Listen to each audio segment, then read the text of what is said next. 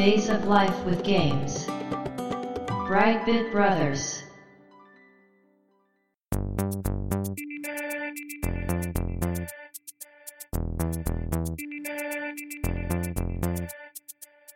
どうも、ワンピー川崎です。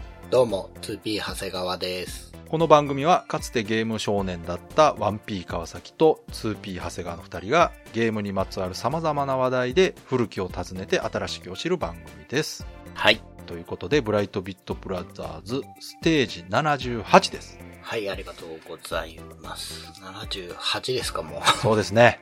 今回のテーマは2本立て。やった。マジック・ジョンエスパードリーム。いいですね。今回もうん映画館のなんか2本立てっぽいタイトルですね。になっ。てきてますけれども、うん。さてどうでしょうかこれ。聞いてる皆さどうん。ピンと来てるんでしょうか？ですか？いや、エスパードリームは、どうってなってんじゃないですか？そうですね。エスパードリームはまあそこそこメジャーかなと思うんですが、うん実はこのマジック・ジョンの方、私全く初耳で、はい。長谷川さんに聞いてから調べて画面を見ても全くわかりませんでした。うーん。なのでこちら非常に楽しみなんですけども。そうですね。まあ、今回エスパードリーム話したいなと。川崎さん好きじゃないですか。あはいはい。うん。ってなって、じゃあ2本立て何がいいかな関連するのもエスパ冒険隊とかいろいろ 考えたんですけど、マインドシーカーとかね。はいはい。話すことあんの？そうそうそうそう。うんなかなかエスパー縛り厳しいなと思って。そうですねうんはい。まあ、似て非なるものということで、ちょっとマジックを。なるほど。魔法ね。はい超能力と魔法ってことね。はい。うんうんうん。なるほどね。いや、今回はですね、なのでこの2本立てなんですが、はい。マジック・ジョンは私がわからないんで、はい。いろいろ突っ込むことになると思うんで、その辺は長谷川さんのフォローをよろしくお願いします。わかりました。ということで、今回もよろしくお願いします。はい。よろしくお願いします。Days of Life with Games. Brightbit Brothers. マジック・ジョンはですね、うん。1990年9月28日。おお90年代のゲーム。はい。なので、もう、スーファビ発売の2ヶ月前ぐらいうんのゲームなんですけど、うんファミコンのゲームに。うわじゃあファミコン後期ね。はい。もう後期です。すごい。メタルスレイダーグローリーとかが出る頃かな、じゃあ れ、どうなんですか？ねもうちょあ。っと。あれだいぶ最後やったたと思いますよ、あれだも。はい。後期は、うん。やっぱりマシンパワーをうん引っ張り出せているので、そうですね。なかなか名作がね、多いんですけど、そうそうそう同時に隠れてしまうということで、確かにね。うん。マジック・ジョンは隠れ良作ぐらいかな。いやー、隠れてますよ。全然ほんと知らなかったですもん。はい。うん。なんですけれども、うん出しているのはですね、うんうん。ジャレコです。ジャレコ？はい、ジャレコ。へー。で、ワギャンシリーズとかのはい、大きいカセットあるじゃないですか。あるあるある。はいマジック・ジョンも大きいカセットでへす。あの、ラグランジュポイントとか、ね。ってことは、容量もい。多いってことですか？多いのかな ?2 メガロムカセットみたいに言って売ってたようなそう気がか、そうか。はあ、はしますが、うんうん。めちゃくちゃ多いってほどではないですけれども、うん。うん。ジャンルとしては横スクロールアクションになります。なるほど。ファミコン当時ね、うん。いっぱい出ていたうん。横スクロールアクションの一つなんですけれども、うん。制作陣の中に一人ちょっと特徴的な方がいらっしゃって沢和夫さんという方なんですけれども、はい。この方はあの、国尾くんシリーズの音楽を担当されている方なんです、ね。ああ、そうなんすか。はい。へという、まあマジック・ジョンなんですが、ーいきなり音楽の人の話。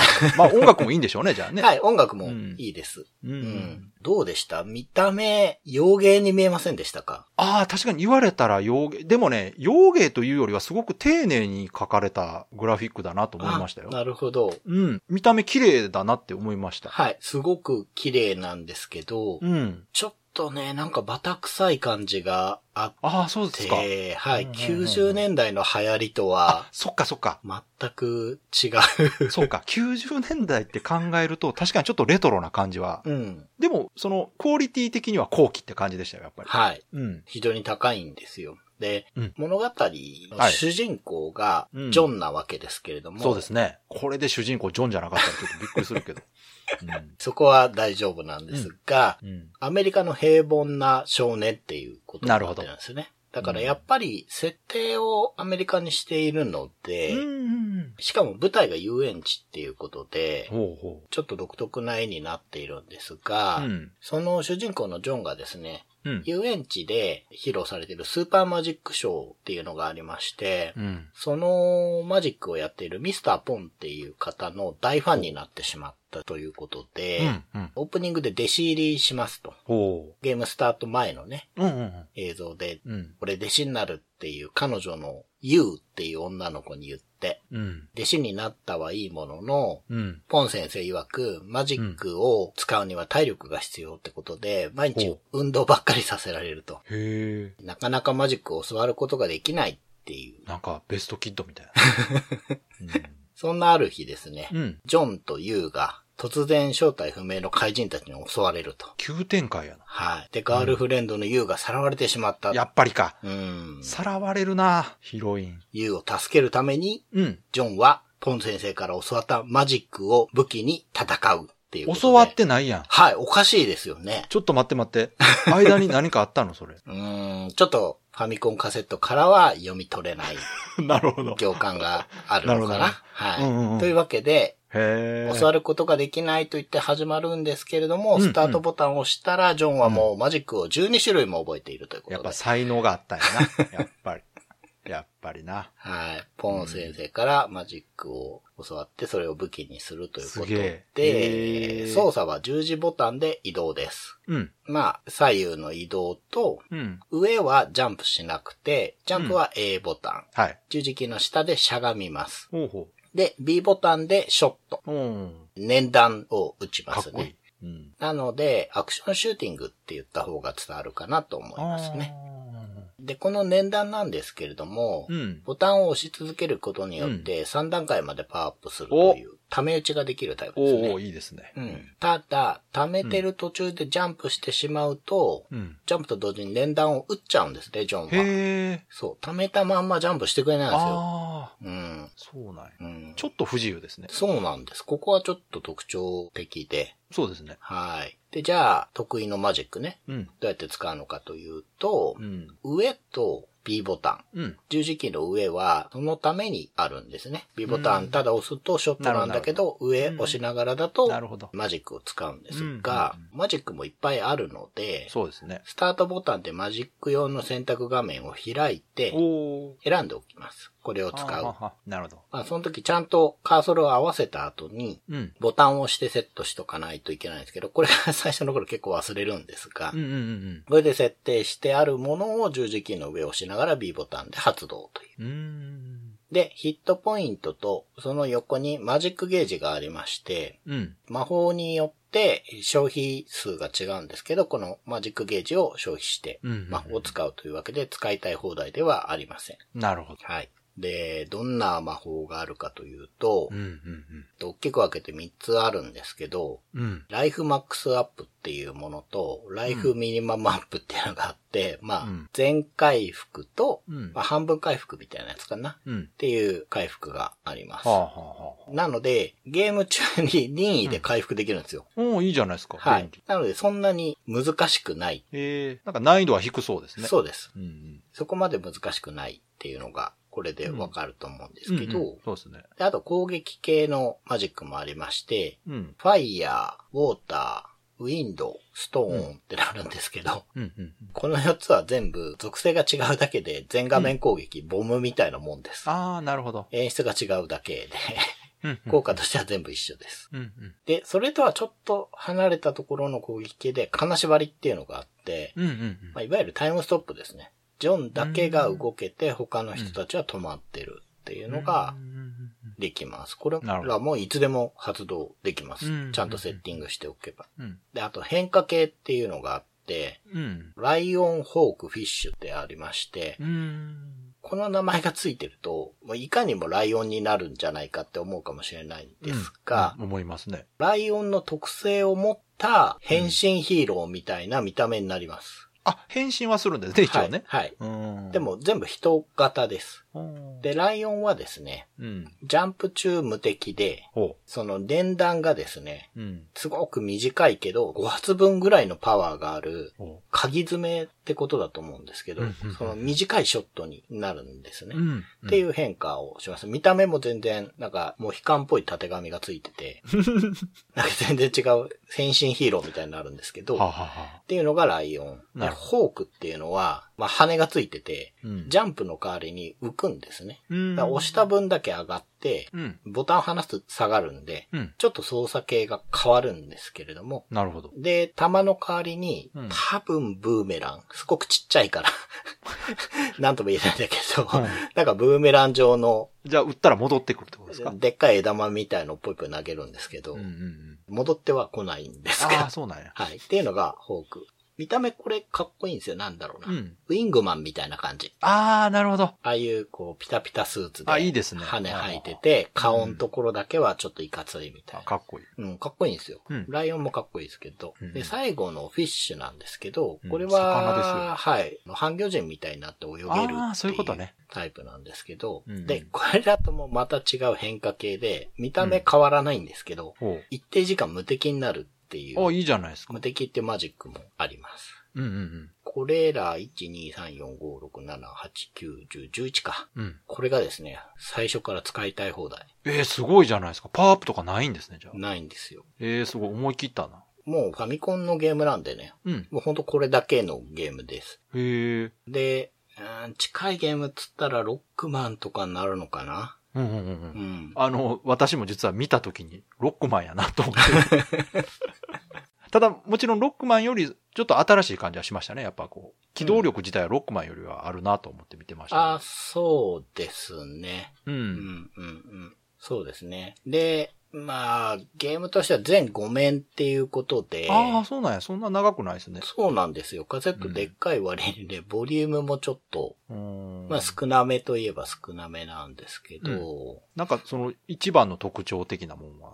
一番の特徴はやっぱり魔法が自由に使えるっていう、その戦略性の幅じゃないですか、ね。ああ、そうか。もう最初からそれだけ選べるってね。普通なんか、それこそロックマンだとすると、ね、うん。その面のボス倒すと使えるようになるとかね。そうそうそうそうそうそうそう、うんそうなんですよ。ねそのね、特徴としては、あの、うん敵を倒しても一切いいことがない。え、なんかパワーアップアイテム出すとか、うん。その辺は全部魔法で賄うってこそういうのがないんですよ。そのとね、、普通倒したら、うんまあ、。せめて得点が入るじゃないですか。確かに。で、一定点になったら残機が増えたりするじゃないですか。はないんですよ。い。え、得点ないの？得点ない。じゃあ、本当にそのステージクリアを目指すってこと？そうそう、そうなんですよ。うーんだか、ら、突き詰めていくと、うん。敵倒さない方がいいです。あ、もう避けて進んでいくそうそうそう。倒してもだって何もいいことないから。えーどう、珍しいというか、なんか不思議ですね、その。不思議ですね。そう、せめてね、うん。減った MP が回復するものを落とすとか、ああ、なるほど、確かにね。まあ、それこそヒットポイント回復アイテムを落とすとか、うんしてくれれば倒す意味もあるんですけど、それもないし点も入らないから、まあ、本当にないんですよ、倒す理由が。え、その、ゲームの目的はステージクリアってことですかじゃあ？そうです。なので、面構成としては5面中のうん。低距離進むと、だいたい中ボスが出ます。あ、やっぱボスはいるんや。はいああ、よかったよかった。これでボスもいなかったら大変やな。そうですよね。で、うんまあ、ボスを倒して、うん。あ、中ボスか倒して、うん。ある程度進むとそのステージボスが出ます。ああ、あ、中ボスとボスがいるんですね。。はいい。うんで、うん。うん。これも全然ポッドキャスト向きじゃないんですが、はいはい。これらのデザインがめちゃくちゃサイケデリックで特徴的です。出た。いや、確かにね、画面見る限り、ちょっとビビッドな感じしますよね。そう、ビビッドなんですよ。うん。その特に大ボス、その面のボスがうん。すごいでかいんですね。はい。で、背景をうん。一切なくして黒にして、うん。もうほとんどのパワーを ボスに振ってるんですよ。ああ、そういうことか。か。だからめちゃくちゃ書き込んであって、はいはい。グラディウスみたいな感じやな。そうそうそう。で、うん気が利いてるのが、うん。ボスのエリアに行くと、うんまあ、地面があっって、ボスが出てきて、その地面の下うん。のあたりにうん、ボスのヒットポイントゲージが出てくるんですけど、ほうほうほう。これがですね、ボスの顔アイコンなんですよ。あ顔アイコンが10個ぐらいバーって並んで、あ。へえ。ある程度ダメージ与えるとちっちゃくなって、もっと与えると消えてっていうゲージ凝っなんですよ。てるな。そう。これがね、毎回ボスの分だけあるんです、これ。凝ってるな。なんでそんなとこ凝ってんねやろ。そう。だか不ら思、議。このマジック・ジョーンかなりビジュアルに凝ってるゲームで。いや、確かにね、それ感じますよね。はい。うん。そうそう。その、キテレツでサイケデリックな敵キャラクターがまず特徴の一うーつ。ん。で、魔法なんですけれども、はい攻撃系が4種類あってう、んすべ、てボムですって言ったじゃないですか。はい金縛り以外の4つは。うん。うん。それがね、結構凝ったアニメーションの全画面攻撃をするんですが、はい。それが4種類あるにもかかわらず、はい。面によって演出が全く違うもんになるんですよ。え、専用に用意してるってことそう。え、すごいな。うん。で、まあ、最初は岩のトゲみたいのが飛んでくだけ、だけっつってもそれでも結構派手なんですけど、ファミコンっていうスペック考えればはいかなり頑張ってるんですけど、うん。後半面でストーン使うと、うん。岩の顔みたいのが4つ画面の中央に出てきて、そいつらが口から石つぶて吐くんですよ。ブワあ、じゃあーって。全然違そう技になる。全く使い回してない。それす、すごいですね。そうなんです。これをファイヤー、ウォーター、ウィンド、ストーンでやるんで、えーすごいな。うん。だウィンドってどんな魔法のイメージあります？まあ、風がこう吹いて、うん、うん。竜巻とか？そうそうそうそうそう。ん。だから、最初は、うんそのちっちゃい竜巻が画面中にブワーっと出てくる感じなんですよ。うん。うん。なんですけど、後半面でウィンド使うと、うん。おっさんの顔が出てきて、出た。口から北風と太陽や。そうそうそう。ブーって吹くんですよね。それあれじゃないですか、その、ステージが進むたびに主人公がパワーアップしてるっていうのを表してるんじゃないですか。そうかもしれないです。魔法がだんだん強くなってってるんじゃないですかね。かもしれないです。強力になってる。うん。ただその凝りようなんですよね。えー、なんかデザイナーが余ってたんですか？なんか、グラフィックだけめちゃくちゃ力入ってるような感じがしいやますけど。、うん、どうなんだろね。う。そうなんです。へうえ。ん、まあ、そこら辺が特徴ではあるんですけど、うん。ただ、その、いかにもネタゲーっぽい話を今してますけど、はい操作性は悪くないというか。そうそう。見た感じね、すごくうんこう、レスポンス良さそうな感じでしたけどね。なんか見た感じ、触りたくなる楽しそうな動きするじゃないでうんす。か。わかる。うん。あれ、遊んでみても期待裏切ることがなくて。ただちょっと敵が強いとか、一部のボスとかが攻略がかなり難しいので、そもそもね、その、戦ってるやつは、あれですよね、ヒロインをさらったやつらなんはいですよね。はいはいはいはい。何者なんですか？人間なんですか？聞きたいですよね、聞きたいよ、そらだって。うん。一面でうん。見知らぬ奴らに優が、はい。彼女の優がさらわれてうん。しまったんですけれども、うん。うん。一面の最後で助けることができますと。え？はい。目的果たして？だけど、優と一緒にいた優のお父さんがさらわれている。ああ、今度、ああ、そうか。はい。目的は優じゃなくて優のお父さんだった。なるほど、普通、逆な気もするけど、まあまあ、うんうんなるほどねあ。の、天才科学者のお父さん。あそうか、そっちをはい。悪いことしようとしとるわけやな。はい。で、こうやってどんどん進んでいくんですけど、うんうん途中途中で、うんうん。情報を与えてくるのがですね、うん。ポン先生なんですよ。マジック師匠のミスターポンなんですけれども、うんうんうんうんこいつら誰なんだろうっていうのが、余面に入るときにわかるんですけど。ポン先生曰く、うん。地底人だってへえ。言うんですよ。人間じゃないんや、じゃあ一応。そう。特徴的なね、うん。中ボスが、うん。中ボスでもないのかあいつは、ちょっと強い雑魚が、うん。鍵爪をつけたアーマーのうん。リーゼントのグラサンの人です。どういうこと？要素多いな。うん。うん。あと、どう見てもうん。タモリさんのうん。下のバネがトゲになっているうん。ホッピングマシンに乗ってるやつとか、みんなグラサンしてるのね、じゃなんかしてますね。やっぱあれでしょ地底人やからそう、そこであ。す火。に弱いってことですね。さすが気づいてしまいましたう。ね。うんん。そう。な、そう、地底人なんですよ。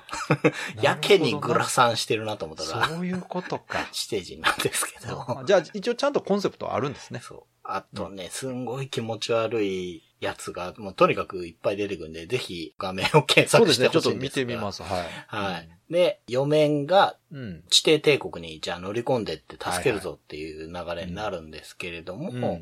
この地底帝国の人たちを先導している人がボスなんですけれども、うん。まあ、そういう情報をポン先生が教えてくれるんですけど、なんでポン先生そんな詳しいかというと、うん。地底帝国から脱走してきた人なんですね。あら、出身地底帝国。そうです。あら、通りでマジック使えるわけや。全然グラサンしてないんですけどい、や、だから、慣れたんでしょ、そこは一慣れた。んですか？まあでもすごい、あの、アニメーションで目パチパチしてるんで、まだちょっと目がシュパシュパしてるのかもしれないですけど。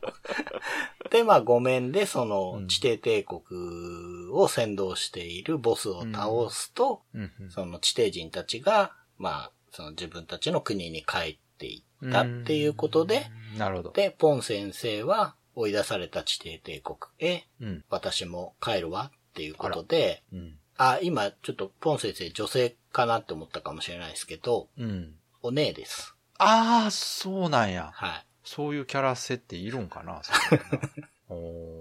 どんなボスよりも、うん。ポン先生の顔が一番濃いですね。面白いな。すごい濃いんですよ、ポン先生。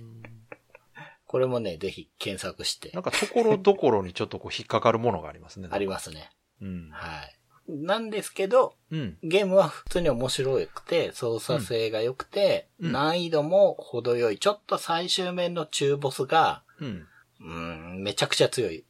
なるほど。けど、それ、ちなみに、長谷川さんはそのゲーム当時遊んでたんですか？これはですね、僕が当時は全く知らなくて、はい。レトロゲームをうん。ちょっと先輩からいろいろ教わってた時期があるんですよ。レトロゲームを教わってた。そうそう、なんかね、二十歳過ぎくらいの頃かな。修行してたんですか？なんか。あの、なんかね、急にうん。ヒットラーの復活を貸してきて、おー。長谷川これ知ってるかって言われて。名作じゃないですか。そうなんですよ。うん。うん、知らないです、つって、うん。面白いぞって言われて、いい先輩じゃないですか。借りてやったんですよ。うん。で、ヒットの復活めちゃくちゃ面白いじゃないですか。面白いでしょ？うんでこれ一回話したいとは思ってるんですけど、まあ、いや、めっちゃ面白かったです。ただ、うん最終面だけがクリアできませんみたいな返したんですけど、うん。うん。うんその後いろいろ教えてくれたり貸してくれたりしたんですよ。うん。うんそれが前も言ったかもしれないですけど、その、僕のレトロゲームブームの第一期のタイミングなのかなうん。その、その頃に教わったゲームですね。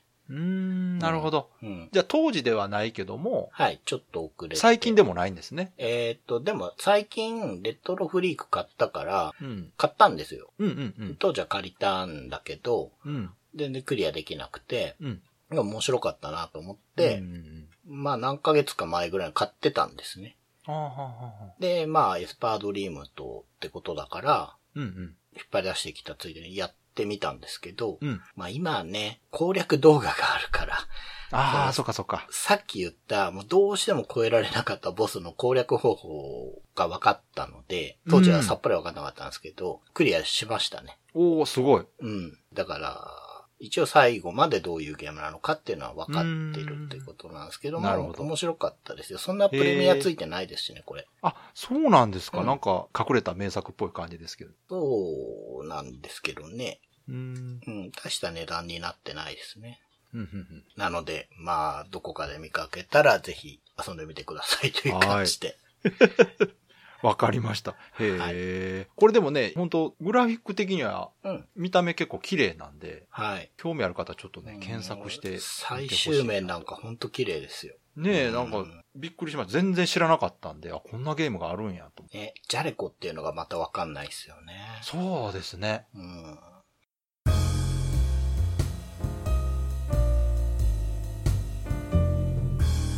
Brightbit Brothers. エスパードリームですね。1987年うん。2月20日にファミコンのディスクシステムで、はい。コナミが発売したゲームですね。うん。こちらね、最近遊ぼうと思うと、うん。バーチャルコンソールかな？そうですね。あの、2007年にね、うん。携帯電話向けのコナミネットデラックスっていうところで、うん。コナミ名作シリーズ第11弾として、i アプリとして配信されたっていう。i アプリです。11一段。うんで、これがまあ初移植というか、あ、そうなんですね。うんで、その後、うん。2007年、同じ年に Wii のバーチャルコンソールで配信された。はい。で、さらにその後2013年に Nintendo 3DS で配信。はい。で、2015年に Wii U のバーチャルコンソールで配信。はい。ということで、任天堂のハードでは結構遊べるようになってますね。うんうん。で、これはやっぱり一部で人気のあるゲームというのは、やっぱメーカー側も分かってるんだなとうんうんうんうん。いう感じなんですけども。で、続編がね、一応出てまして、はい。1992年6月26日にエスパードリーム2新たなる戦いっていうのが、はい。ファミリーコンピューターのカセットとしてね、はい。発売されてるんですが、こちらは配信や移植はされていない。リメイクもされていない。そうだ、これも確かでっかいカセットですよ。うん。ね、エスパードリーム2でかいから、だから今回は。これ結構レアなんじゃないですかね。うん一で切出てないってことは。でっかいカセット2本立てですね。まあ、コナミのでっかいカセットは容量すごそうですね。本当？あの、なんか、うん音源のなんかチップとか積ん。でそうですよ。FM 音源チップとか積んでそう。うんでね、このゲームの最大の特徴はですね、うん。独特の世界観。はい。タイトルエスパードリームということで、うん主人公は超能力が使えるということで、それを使って戦っていくという感じなんですが、うん。このドリームね、うん。夢ですよ。超そうですね。能力者の夢。うん。お話全体が本当になんか夢みたいな話なんですね、これ。うん。うん。うん。じゃあストーリーをちょっと説明はい。しましょうかね。はい。とある美しい世界のある村が、うん。この辺がぼんやりしてるんですけど、邪悪なナルシス族に吸収された。うん。ナルシス族の長、ギーラ・サウザンは、部下の魔女、ゲルゾニアに、村長の娘アリスを誘拐させ、はい。娘と引き換えに村を譲渡するように要求する。うん。うん。困惑した村長は、村一番の物知りであるスコットおじさんに相談。うん。スコットおじさんは、時間と宇宙を超えた別の世界に。超能力を持つ少年がいる。はい。彼ならアリスを救出できるであろうと述べた。めっちゃ物知りですね、スコットおじすさん。ごいです。時間と宇宙を超えた別の世界のことを知っている。ねもう完全にスコットおじさん自身が超能力者え。です。そうですね。そして、アリスの妹、ロッティが村長の使いの者として、世界に一人だけの超能力少年である主人公のところへ来たのであったというのがストーリーですね。ああ、でこの主人公が自分。だから、相当レアな能力ということですね。うん。うん仲間いないですから。はパーティーっていう概念一切ないい。ですなよね。確かにないですね。うん。まあ、これがストーリーなんですけども、はい。ざっくりゲーム内容を言うとですね、うん。村で情報を収集し、アイテムを集め、ボスを倒してう、ん。謎を解くっていうのが、まあ、ざっくりとしたゲーム内容。ああ、ジャンルは何になってるんですかこれ？アクション RPG かな？ああ、確かに。うん。うん。でね、当時あの、ファミコンのロープレイヤーアクション RPG っていうのは、うん。大体が剣と魔法の世界だったんですよ。そうですね。ところが、このエスパードリームは、うん。エスパー、ね、超能力者というものと、SF タッチのね、世界観というか、うん。能力を持ったキャラクターがうん童話的なそうですね。ファンタジーな世界でうん。活躍するという、なんか不思議な世界だった。そう、すごい、こう、メルヘンというか、パステル調の色使いですよね。なんか絵本の中に入ったみたいなね。うんうんうんうんで、それがやっぱりね、印象に残ってるゲームだと思います。うんうん皆さんね、はいで、じゃあ実際どう戦うかというと、うん。主人公は銃を撃ちます。これがね、急に、これね、不思議なんですよ。もちろんね、超能力も使えるんですよ。使います。使いうんます。サイコキネシスも使えるんですが、メイン武器は銃なんです。そうですね。うん、ここら辺のそのバックボーンは一切明かされてないので、確かに銃主人。公が元から銃を使えたのか、うん。この世界に来て使えるようになったのかはわからないんですが、うん。その、まあ、当時ね、別に何も気にせずはいはいは遊んでたんですが、改めて設定見ると、これなんで銃撃ってんねやろうと。確かにね。その手からね、なんか超能力で弾飛ばしてるとかならね、はいはい。わかるんですけど、うん。これ明確に銃撃ってるんですよ、これ。売ってますね。うん。だってお店でピストル買うそうなんです。ことできますもん。この辺も独特というかね、独特の世界観というよりは独特のプランナーの人がいたんじゃないかなって気もするんですけどう。んでね、ゲーム画面は上から見下ろしたトップビューで、はい。いくつか村と呼ばれるものがあって、うん。それに対してワールドっていうね、フィールドですね、はい。が存在してると。うん。で、村では住んでる人とね、話して情報を得たりとか、はい。お店で買い物したりとか、セーブができるようになってると。うん。で、このワールドの方には敵が出てきて、うん。そこにボスがいて、そのボスを倒すことが目的になってます。うん。うん。でね、これ、普通のロープレイだと、村出ると、うん。敵のいるフィールド画面になるんですけども、うん。うん。このゲームはですね、村の中にある建物がいろいろなワールドにつながってるんですね。そうですね。なので、村の外がないんですよ。ああ、確かにない。ワールドマップ的なものがない。ないです。うん。で、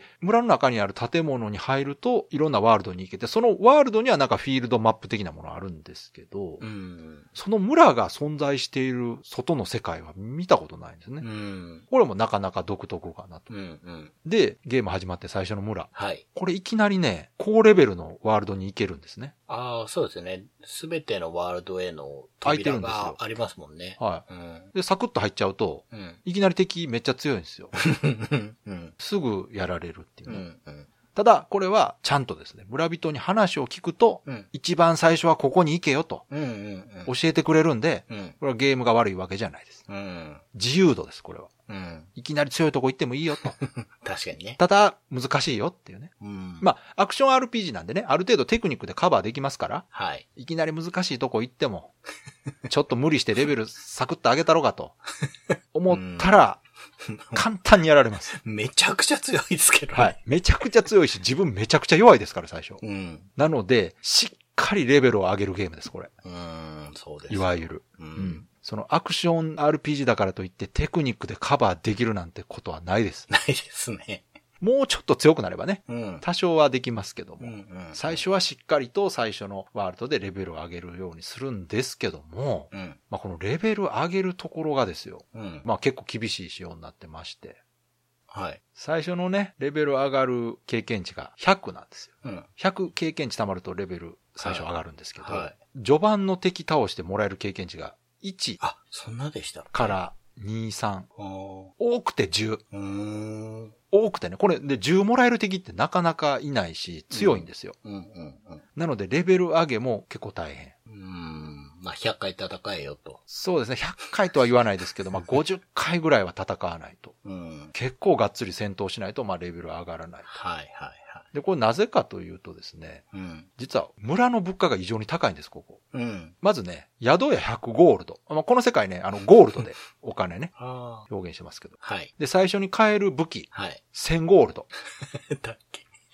でね、これ、これだけ聞くとね、うん。確かに高く聞こえるんですけど、うん。戦闘でもらえるお金によってはバランス別に悪くないわけですよ。そうですね。お金もらえりゃ別に1000ゴールドだって高くないと。うん。うんで、物価っていうのはね、収支と支出のバランスで成り立ってるわけじゃないですか。そうです。はい。ところがこのゲーム収入が、序盤のね、敵、うん最初の敵落とすお金がね、うん。1から5ぐらい。5ゴールド。1から5ゴールドね。うん多くて10。そうか。これ稀。10落とすの稀。うん。なので、宿屋に泊まるまでが大変。大変ですよね。大変。うん。でね、やられると、うん。お金も経験値も減るんですよ、このゲーム。ああ、経験値も減るんですね。うんお金は確か半分やったかなお。金半分になりましたね。うん。お金半分、でかいんですよ、この。でかいですね。リカバリーが大変なんで、うん。でもね、この宿屋で100ゴールドは貯めるまでに、い。うん。レベル上がるんですよ、だから。うんうんうんで、結局、お金貯めるためにレベル上がってるみたいな。うん。うんうんうんえ、逆じゃない？みたいなね。うんうん。うん。なんか、何しに来たんですかね？この子いや、は。まあまあ、バランスは取れてるんですよ。だから、経験値もお金も貯めるの大変という意味ではバランスは取れてるんですけども、うんうん。ここら辺がね、初めて、今このゲームやるとすごくね、あきつい風に感じますけども、あ。うん。当時はね、そうですよ。我々も全然この程度では、うん。どうってことなかったんだと思います。うん。遊んでましたから。うん。まあ、こんな感じでね、ちょっと物価がね、高いということなんですが、はい。それでもね、楽しかったのは、やっぱね、戦闘シーンがね、楽しかったんです、これ。私個人的に。うん。で、アクション RPG っていうのがう、ん。例えばイースとかね、うん。うん。ハイドライド、うん。ああいう感じで、フィールドの上にも敵が見えてて、うん。うん。直接そのフィールド上でこう攻撃して戦うアクション RPG っていうののはよくあったんですが、うん。このエンカウントタイプね。はいはいはい。エンカウントして改めて戦闘フィールドで敵と戦うっていうものは珍しかったんですよ、この当時。ああ、そうか。シンボルエンカウントですもんね。そうですね。はい、うんシンボルエンカウントですけど、そのエンカウントして戦うアクションロープレっていうのはですね、これね。うん。代表はね、テイルズシリーズがそういうゲームだったんですけど、うん。まあ、それよりも早くね、このゲームはやってたと思うんで、多分他にもあったと思うんですけどね。そうですね。あうんったかもしれないですね。ただこのエスパードリームはそこがすごく印象深くて、うん。どっちかだったんですよ。あのドラクエタイプか、うん。ハイドライドみたいなタイプか。はいはい。もう、ね見えてるやつに突っ込んでいくね。感じですよね。で、さっき言ったみたいにこのシンボルエンカウントのうん。戦闘システムなんですが、うんこれもね、ちょっと変わってて、うん。このシンボルっていうのがね、猫の足跡になってる。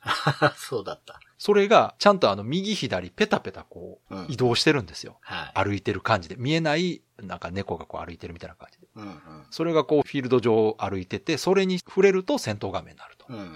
いう感じで、要するに敵がいることは分かってる。でもどんな敵かは分からないっていう状態でエンカウントする。はい。で、エンカウントすると画面が戦闘画面になりまして、うん。周囲が鉄の壁に覆われた1画面固定のフィールドで戦うことになります。うん。で、これ戦闘はね、まあ当然逃げることもできるんですが、その時の方法がですね、壁の一箇所にこう出口が隠されていて、はい。その部分を攻撃すると壁が壊れて穴ができるとう。ん。で、そこを通ると戦闘から逃げることができるいう感じになってまして。で、この辺もちょっと独特だなと思ってね。うん。で、まあこれ別に逃げること自体は簡単なんですよ。壁打てばどっか壊れるんで。そうですね。あうん毎回違いますもんね、でもね。あーそうでしたっけ？ね。うん。違うはずです。でですね、まあ普通にじゃあ戦うぞとなったら、うん。十字キーでキャラクター上下に動かして、うん。上下左右に動かして、A ボタンで銃による攻撃、うん。うん。うん。B ボタンで超能力を使って戦います。うん。でですね、まあさっき言ったちょっとこの違和感のある A ボタンの10ですけども、うん。まあこの銃を使ってることの違和感もあるんですが、うん。この銃による攻撃自体にも違和感があるんですね。うん。うんこれどういうことかというと、銃の射線、うん。撃つ攻撃軸というかね。あーあー、わかりました。わかります？わはいはい。はいあの、弾の飛ぶ、そうです。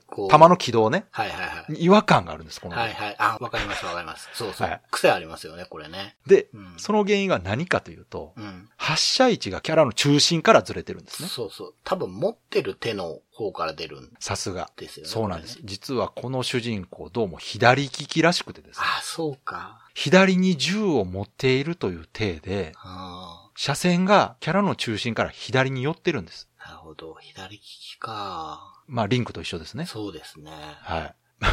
で、その上下左右に攻撃できると言いましたけど、うん。左右を攻撃するときはいいんです。うんうんうん。左右攻撃に対しては、キャラクターの中央っていうのは、うん。頭と足の真ん中でうんうんうん。撃ちますからうん、これに違和感はないんですが、はい。問題はね、上下に攻撃するとき、はい。キャラの正面に敵を捉えて撃つと敵に当たらないんですうん。うん。これね、普通アクションゲームってやっぱりこう、自分の正面に敵を捉えて撃つと攻撃当たる感覚があるじゃないですか。うん。これめちゃくちゃ違和感あって、最初。うんうん。で、さらにね、銃の弾の当たり判定も見た目通りちっちゃいんです。うん。うん大きく取っときゃね、車線が多少ずれてようが当たるんですけど、はい。絶妙に当たらない。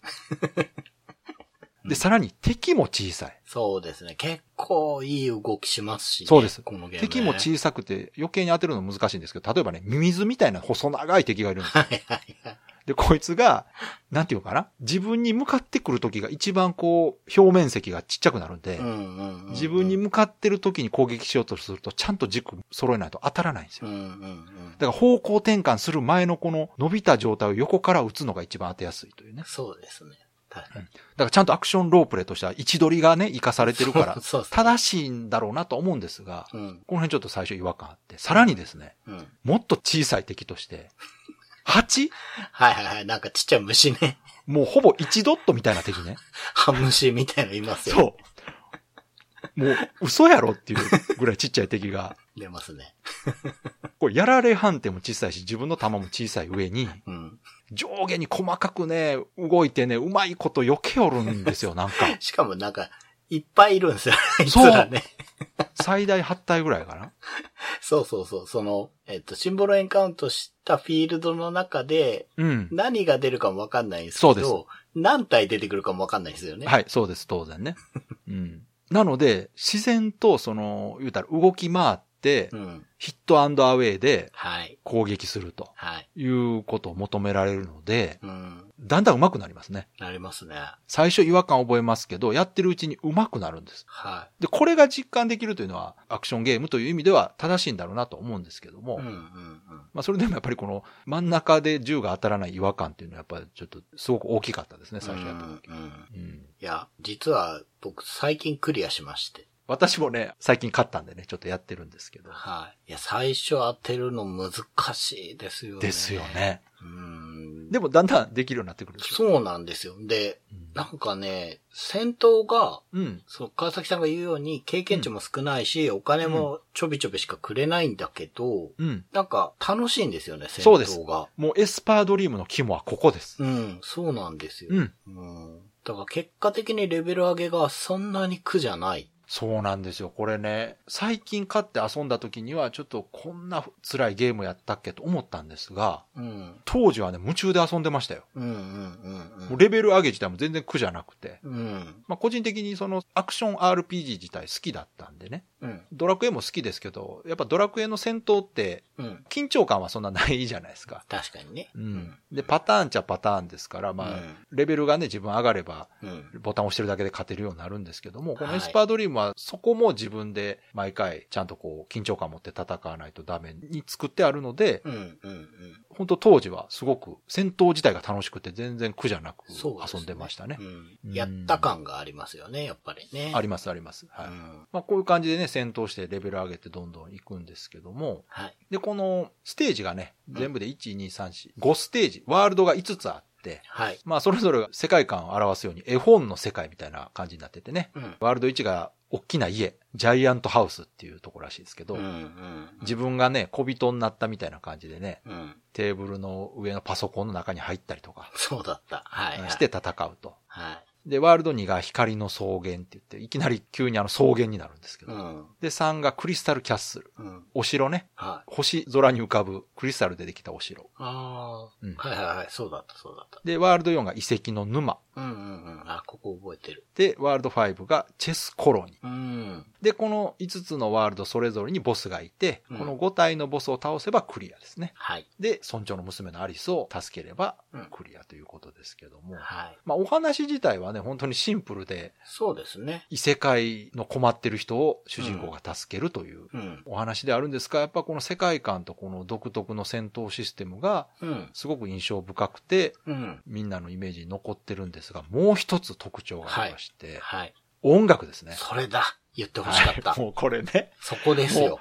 ここもね、このゲームが良かったという方の半分以上が音楽って言うと思うんですけど、これですよ。もうはいめちゃくちゃ曲いいですからね。曲いいです。これは本当聞いていただきたいなと思うんですけど、はい。これも当然でですね、そもそもコナミ自体がやっぱり音楽には定評のあるメーカーですよね。うん。その中ですね、このエスパードリームの音楽担当された方が、はい。山下絹代さんという方で、はい当時のコナミサウンドチーム、コナミ区形派タンパクラブはい。に所属してた方でですね、はい。1980年代後半から1990年代初め頃にかけてのうん。ゲームミュージックブームを作った作曲家の一人の方です。うん。で、これね、大げさではなくてですね、うん。代表作とか関わった作品聞いていただけたらもう皆さん納得してもらえると思うんですが、はい。代表作が悪魔城ドラキュラ。ああ、もう最高ですね。しかもこれデビュー作です。ね。天才ですよ。天才っすね。はい、もう控えめに言って天才です。最高ですよね。はい。うん。イースの時の小城さんぐらいうのん偉大な方ですよ。そうですよね。で、このドラキュラ以降ね、うんフ。ァミコンで言うと、燃えろツインビー、うん。キングコングあ2、ー火の鳥。。最高。はい、もう、ほとんどの方最が高な曲しかない。るであろう。ね。うん。で、それ以外になりますと、ロックマン X3 とか、はい。メダロットシリーズなどで、すよね。メダロットやってますよね。たくさんのタイトルの曲に関わってられると。うん。まあ本当にこの大げさじゃなくゲームミュージックブームを作った一人と。うん。まあそもそもね、この区形派タンパクラブ自体が本当にゲームミュージックの地位を上げてますから。そうですよね。うん。本当に。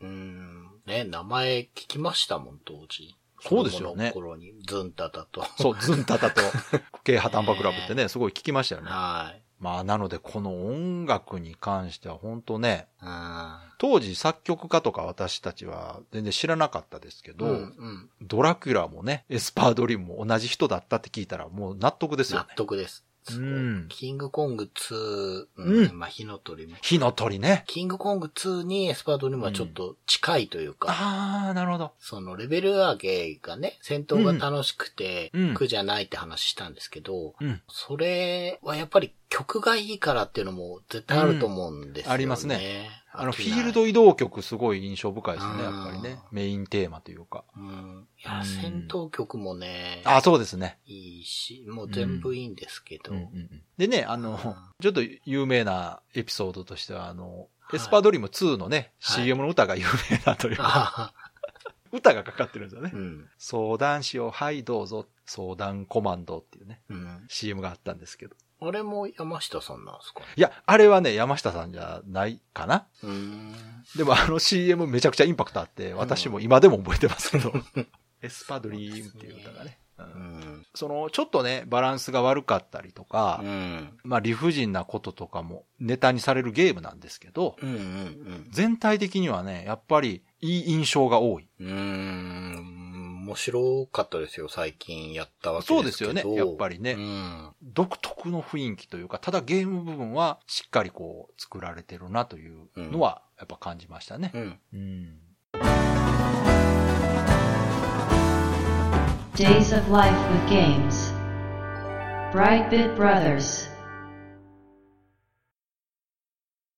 では、そろそろエンディングなんですけども、はい。長谷川さんのレトロゲームプレイレポートの方よろしくお願いします。はい。武士清流伝二人の勇者ですけれども、はい前回、キノコが邪魔でって話をしてたんですが、うん。まあ、なんか、情報取りこぼしてるんだろうと思って、はい。来た道を戻ってみたんですけれども、うん途中に池があるんですよね。ほうほで、池の近くの、うんまあなんかフィールドに行くと、う。うん。池のエリアに入れて、うんそこでその相棒の BB がですね、はまあ水を飲むとその池のね、い。うん。BB で攻撃することができるようになりました。ええー、パワーアップしたの？そう。というか、できることが増えたということなんですけれども、確かにね、うん。途中の道すがらでう、ん。またぎの人がうん。BB 見てね、うん。あ、なんかお前変わった犬連れてるなと。うん。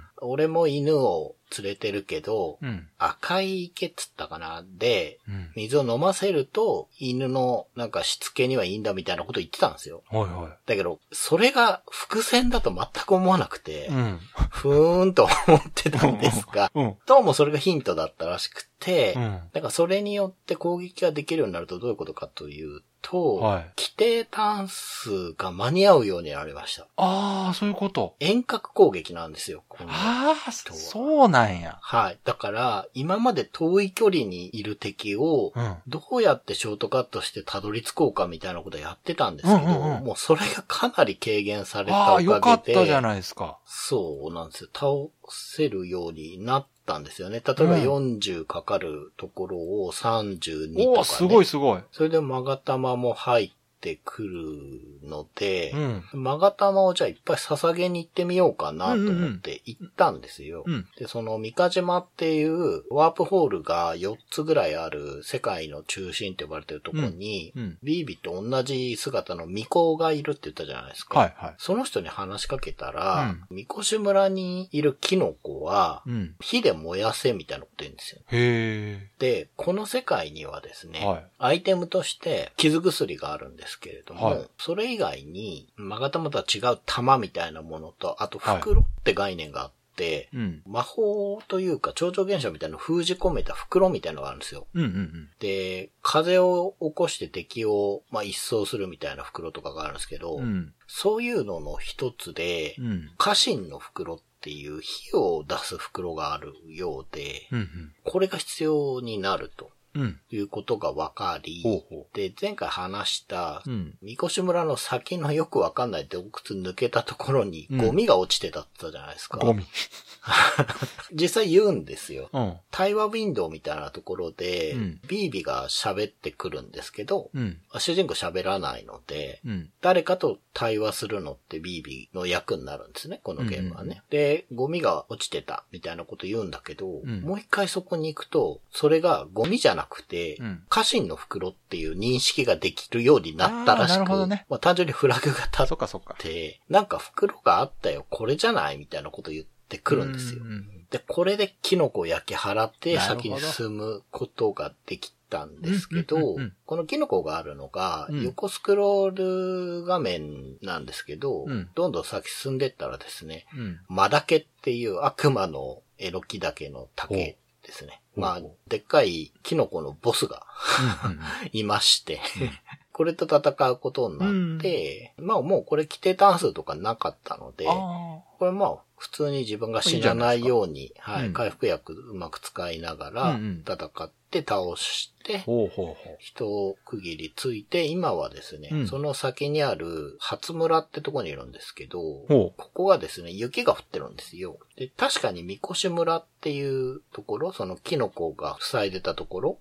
の村人が、うん。なんか北から冷たい風が吹いてくるみたいなことは言ってたんですよね。はいはいはい。ああ、こういうことかと思って最初にあった初村っていうところで村人の話聞いてたら、うん。これもいかにも日本神話っぽいんですけど、うんうん。女神の力を照らしてた鏡みたいのがあったらしいんですよね。銅鏡みたいのが多分あったと思うんですけど、うん。それをですね、その、黄泉の国とうん、この国と展開をつなぐ結びっていう場所があって、うん。どういうことかっていうと、縦穴があるんですよ、でかい。うん。で、そこの下が多分黄泉の国で、うんだから誰かがその、祀られてた鏡をそこの穴に捨てたらしいんですなるほどよそ者が来てあ。あ、はあ、はそしたら、太陽が顔を出さなくなったと。あ。あ、日本神話っぽい。はい。あこれで、まあう、年中雪ってことあ。で。なるほどね。うん。なんかね、子供に話しかけたら、太陽ってどういうものなの？みたいなこと言うから、うんそう、だから長い間どうも太陽が出てない。いいですね。はあ、はあ、わかりやすい。なので、その大穴に降りてって、うん鏡取ってこなきゃいけないんだろうなと思って、じゃあ入ろうかなと思ったら、うん。杭が打ってあって入れないんですよ。うん。で、この杭をですね、うん。壊すには、うん。新たな剣がどうも必要ってことおで、おまたじゃあ次の目標ですね、それが。はい。で、今、その、別のね、もう一個先の村に行って、いろいろ情報収集してたら、村のもうちょっと先にある天の岩っていう場所、洞窟ですよね、絶対。に、なんか老人が住んでて、うん。岩をも切り裂く剣を持ってるというそれやな。ことで、好物の酒を持っていくと話を聞いてくれるよってところで今酒を手に入れるとこまで行ったので、うん。これからその洞窟見っけてうん、剣をもらって、まあ先進みたいなってところなんですが、はいはい。お話としてはこんなもんなんですけど、は前回と劇的に違うのがですい。うんうね、ん。めっちゃ面白くなったんですよあね。一気に？はい。やっぱりその、ビービが そうですね。使えるってことで、いや、それは大きいでしょ、だいぶ。うん。その、規定単数ないが可能になったんだなと思う。ねえ、よかったですね。とじゃあ、そういうタイミングなんですね、やっぱりね。ああ、なんだと思います。そうなってんのかな？でもその、またぎの話で気づく人いんのかなと思ったけど。まあでも、ちゃんと伏線があってね。そうですね。う。うんん。お話の展開もすごく聞いてて安心感がありますよ。うあんの、ラグナセンティの時は不安しかなかったけど。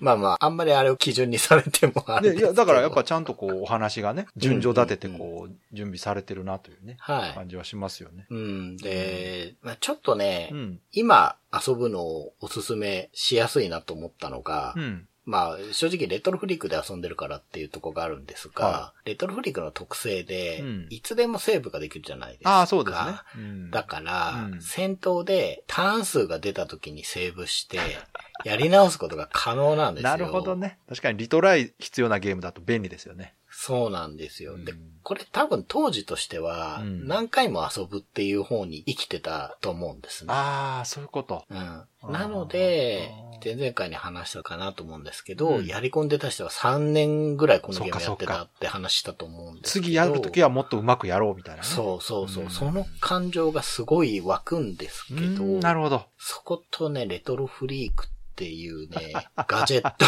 がね、噛み合うとね、なるほどね。1戦闘ずつそれやりたくなるんでね、ちょっとね、時間がかかりすぎちゃうんで、まあ、ほどほどにしてるでそうんですけど、あただ、面白いーですね。ええあ、よかったですね。パズルの部分がやりがいがある。たね。ううんん。でもそういうゲームを作る人たちだと思ってましたから、うん。うん。最初ね、ちょっととっつき悪いかもしれないですけど、でも分かってくると絶対面白くなる。そうなんですよ。うんで、いろいろね、敵の方がね、うん工夫してくるんですよね。うん、一回ガードしてあげないと、うん、うん。攻撃できる状態に変化しない雷雲みたいなやつとか、あそういうのが出てくるんでで、考えることが増えてくるんですね。そうなんです。飽きさせないようにしてるいや、さすがですでね。、まあ、面白いですね。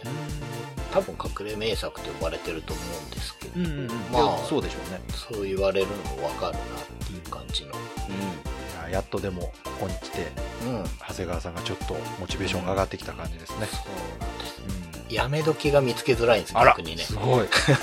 すごい、一気にハマりましたね。ハマりました。面白いです。ぜひね、こはいの勢いで進めてもらって、はい。先のこと聞きたいなと思います。はい。では、いつもの告知をお願いします。はい。ブライトビットブラザーズでは番組に対するご意見、ご感想、あなたのゲームの思い出やゲームにまつわるエピソードなどお便りお待ちしています。ホームページ右側のメールフォームや番組のツイッターアカウントへの DM などでお送りください。ツイートの場合は、ハッシュタグ BB ブロス。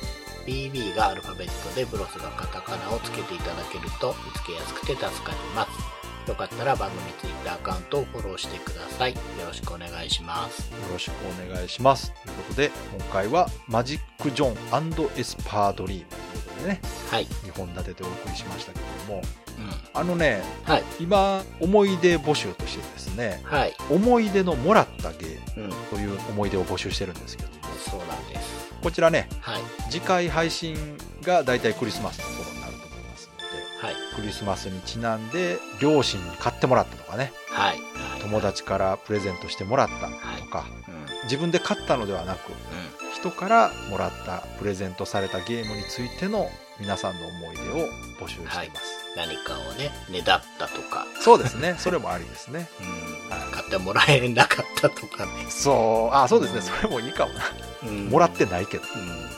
はいまあ、そういう感じでね、何かエピソードがあれば、こちらの番組のね、ツイッターアカウントへのリプライや、ハッシュタグ BB ブロスをつけてのつぶやき、またはツイッターへの DM、もしくはブログ、メールフォームなどへのメールで受け付けておりますので、はい。よろしければ思い出送っていただけるとね、はい。番組で紹介させていただきますので、よはい。ろしくお願いします。よろしくお願いします。はい。それでは、今回も最後まで聞いていただいてありがとうございました。ありがとうございました。